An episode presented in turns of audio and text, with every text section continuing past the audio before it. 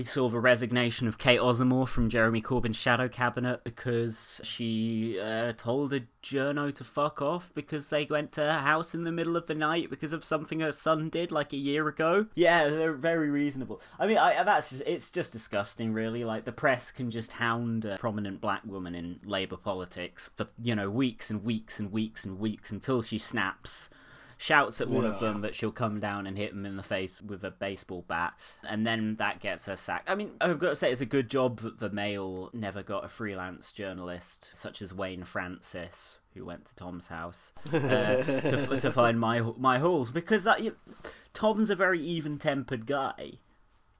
I'm not always a, a hugely even tempered guy, not always. So I totally get where Kate Osamor is coming from here. They have essentially, the press which means like all the liberals as well as the right wing fucks, they have tried to destroy a woman's career because her son took some drugs at a festival fucking Bestival. Why, as Ellie Mae O'Hagan tweeted, why the fuck was Ishmael Osamor arrested for having a bunch of drugs on him at fucking Bestival? They have safe drug taking kits at Bestival. Drug taking is so so endemic there. It's a festival almost entirely populated by like white indie rock fans who, you know, take more drugs than anyone. But evidently, there was something about Ishmael Osamor that the uh, security they, they they saw. There was there was something about you know maybe the, the way he looks that they picked out this guy and were like, let's get him.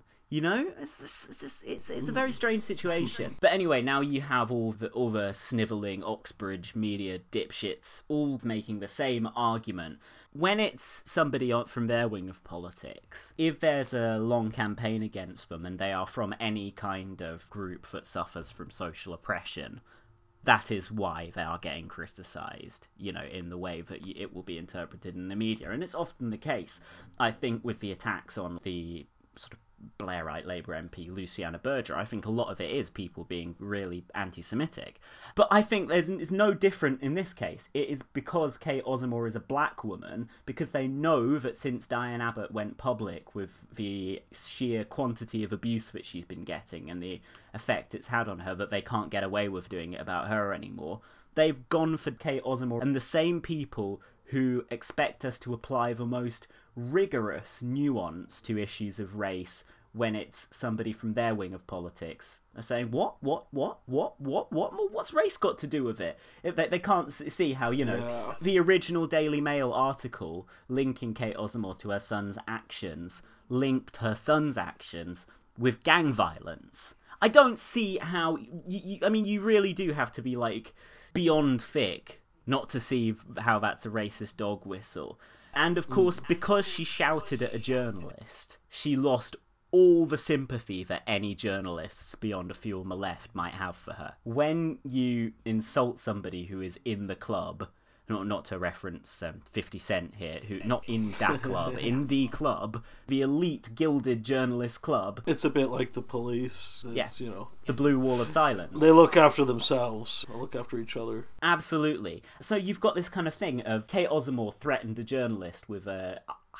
either a cricket bat or a baseball bat. It just says a bat in the Times article. I presume it's not the animal a bat unless she's got good on them. she's got John. Go get them. Yeah, no, ah. seriously. Obviously, you and I think that that is a very good thing to do. But yeah. when they say over and over again, she threatened a journalist with a bat, it sounds like she's standing there, kind of frothing at the mouth in the doorway, holding this cricket bat, yeah. ready to twat them in the face. Whereas from what I understand, she just shouted out of her window, when they came what, to her house in the middle bat? of the night. Yeah, that she'd come down there and hit them with a bat of some variety. Oh. Yes, in temperate language. I don't care, and there's no evidence that she even has any kind of fucking bat. Right. I mean, yeah, maybe John Rentoul is sleeping up in her attic and he'd come down and drink all their blood. Something like that. maybe that's what it meant. But I think that basically with the bat thing, they've gone to the angry black woman trope I think they want Right. you, they want you to imagine her standing there holding this bat, waving it at a poor, unsuspecting journalist who's only gone to her house in the middle of the night with no prior warning. You know, so yeah, we've really got a good look at how craven, how disrespectful towards people's privacy journalists are. It was a journalist from the Times, by the way. Let me find Vitos's name. Um, and we've seen how they are happy to incite the flames of racial hatred. There is no doubt that when they publish all these articles and all the liberals wag their finger at Kate Osamor, it emboldens the far right to live inside Oh, her yeah. mentions. I would wager that a lot more fascists have heard of Kate Osamor now than had when she was just somebody in Jeremy Corbyn's shadow cabinet. Who, by the way, was really good in that role. like she was bringing mm. a commitment to combat not just global poverty but global inequality to the Shadow International Development Department.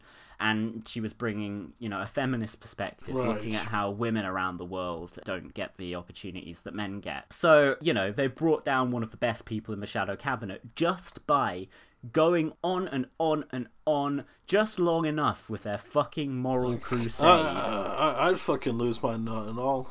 yeah, exactly. It's Yeah. harassment, and it's it. You know, it, this is uh, if anyone has ever kind of you know known any bullies in real life. This is what they do. They rile you up Yeah, until you snap, yeah. and then they uh, use you. They see- castigate you for snapping. yeah. exactly. When it was their fault for winding you up. Exactly. So the name of the guy who did it, the name of the guilty guilty guy, he should be the guilty man should be named and shamed. Here we go. He is some fucking cunt called Will Humphreys.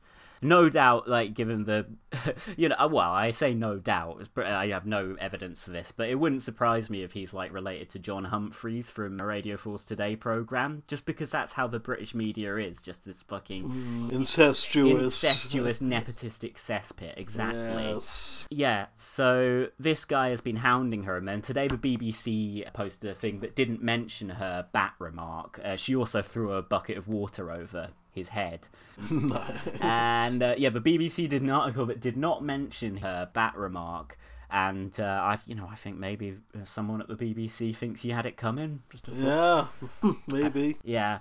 I mean, we could go into this so much, actually. I, I just thinking about it, I have a lot to say, and it's not what we wanted to talk about today. But it's infuriating. It really is just so horrible that the British media can just throw their toys out of the pram Mm. and sustain their faux hysteria for so long that they bring a good woman down. It's just beyond depressing. You know, they're a fucking cartel. Yeah, yeah.